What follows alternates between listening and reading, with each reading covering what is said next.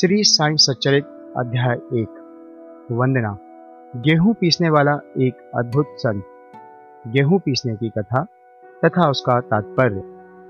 पुरातन पद्धति के अनुसार श्री हेमान पंत श्री साई सच्चरित का आरंभ वंदना द्वारा करते हैं। प्रथम, श्री गणेश को साष्टांग नमन करते हैं, जो कार्य को निर्विघ्न समाप्त कर उसको यशस्वी बनाते हैं और कहते हैं कि श्री साई ही गणपति हैं। फिर भगवती सरस्वती को, जिन्होंने काव्य रचने की प्रेरणा दी, और कहते हैं कि श्री साईं भगवती से भिन्न नहीं है, जो कि स्वयं ही अपना जीवन संगीत बयान कर रहे हैं। फिर ब्रह्मा, विष्णु और महेश को, जो क्रमशः उत्पत्ति, स्थिति और संहार करता है, और कहते हैं कि श्री साईं ही और वे अभिन्न हैं, वे स्वयं ही गुरु बनकर भवसागर से पार उतार देंगे। फिर अपने कुलदेवता श्री नारायण आदिनाथ की वंदना करते हैं, जो कि कोकड़ में प्रकट हुए। कोकड़ वह भूमि है, जिसे श्री परशुराम जी ने समुद्र से निकालकर स्थापित किया था। तत्पश्चात वे अपने कुल के आदि पुरुषों को नमन करते हैं।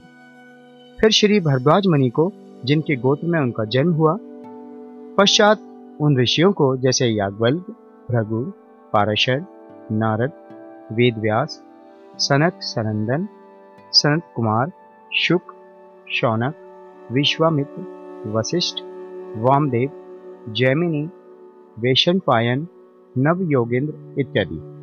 तथा आधुनिक संत जैसे निवृत्ति, ज्ञानदेव, सोपान, मुक्ताबाई, जनार्दन, एकनाथ, नामदेव, तुकाराम, कान्हा, नरहरि आदि को नमन करते हैं। फिर अपने पितामह, सदाशिव पिता रघुनाथ और माता को, जो उनके बचपन में ही गत हो गई थी। फिर अपनी चाची को, जिन्होंने उनका भरण पोषण किया और अपने प्रिय ज्येष्ठ भ्राता को नमन करते हैं। फिर पाठकों को नमन करते हैं, जिनसे उनकी प्रार्थना है कि वे एकाग्रचित होकर कथामृत का पान करें। अंत में श्री सच्चिदानंद सदगुरु श्री साईनाथ महाराज को, जो कि श्री दत्तात्रेय के अवतार और उनके आश्रयदाता हैं, और जो ब्रह्म सत्यम जगन मिथ्या का बोध कराकर समस्त प्राणियों में एक ही ब्रह्म की व्यक्ति की अनुभूति कराते हैं। श्री पाराशर, व्यास और शांडिल्य आदि के समान भक्ति के प्रकारों का संक्षेप में वर्णन कर अब ग्रंथकार महोदय निम्नलिखित कथा प्रारंभ करते हैं। गेहूँ पीसने की कथा। सन 1910 में मैं एक दिन प्रातःकाल श्री साईं बाबा के दर्शनार्थ मस्जिद में गया। वहाँ का विचित्र दृश्य देख मेरे आश्चर्य का ठिकाना ना रहा कि साईं बाबा मुँह हाथ धोने के पश्चात चक्की पीसने की तैयारी करने लगे।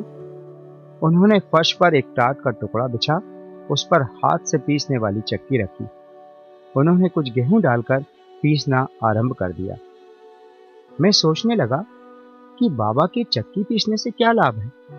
उनके पास तो कोई है भी नहीं, और वे अपना निर्वाह भी भिक्षावृत्ति द्वारा ही करते हैं। इस घटना के समय वहाँ उपस्थित अन्य व्यक्तियों की भी ऐसी ही धारणा थी, परंतु उनसे पूछने का साहस किसे था? बाबा के चक्की पीसने का समाचार शीघ्र ही सारे गाँव में फैल गया, और उनकी यह विचित्र लीला देखने हेतु तत्काल ही नर नारियों की भीड़ मस्जिद की ओर दौड़ पड़ी। उनमें से चार निडर स्त्रियाँ भीड़ को चीरती हुई ऊपर आईं और बाबा को बलपूर्वक वहाँ से हटाकर उनके हाथ से चक्की का कुता छीनकर तथा उनकी लीलाओं का गायन करते हुए उन्होंने गेहूँ पीसना प्रारंभ कर दिया। पहले तो बाबा क्रोधित हुए, परंतु फिर उनका भक्ति भाव देख वे शांत होकर मुस्कुराने लगे।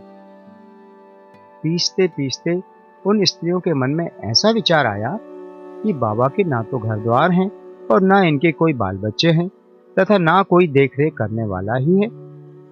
वे स्वयं भिक्षावृत्ति द्वारा ही अपना निर्वाह करते हैं। अतः उन्हें भोजन आदि के लिए आटे की आवश्यकता ही क्या है? बाबा तो परम दयालु हैं। हो सकता है कि यह आटा वे हम सब लोगों में ही वितरण कर दे। इन्हीं विचारों में मग्न रहकर गीत गाते गाते ही उन्होंने सारा आटा पीस डाला। तब उन्होंने चक्की को हटाकर आटे को चार समान भागों में विभक्त कर लिया और अपना अपना भाग लेकर वहाँ से जाने को उद्धत हुई। अभी तक शांत मुद्रा में निमग्न बाबा तत्क्षण ही क्रोधित हो उठे और उन्हें अपशब्द कहने लगे, स्त्रियों, क्या तुम पागल हो गई हो? तुम किसके बाप का माल हड़प कर ले जा रही हो? क्या कोई कर्जदार का माल है जो इतनी आसानी से उठाकर लिए जा रही हो? अच्छा अब एक काम करो, इस आटे को ले जाकर गाँव की मेड़ पर बिखेर आओ। मैंने शिरडी वासियों से प्रश्न किया कि जो कुछ बाबा ने अभी किया है, उसका यथार्थ में क्या तात्पर्य है?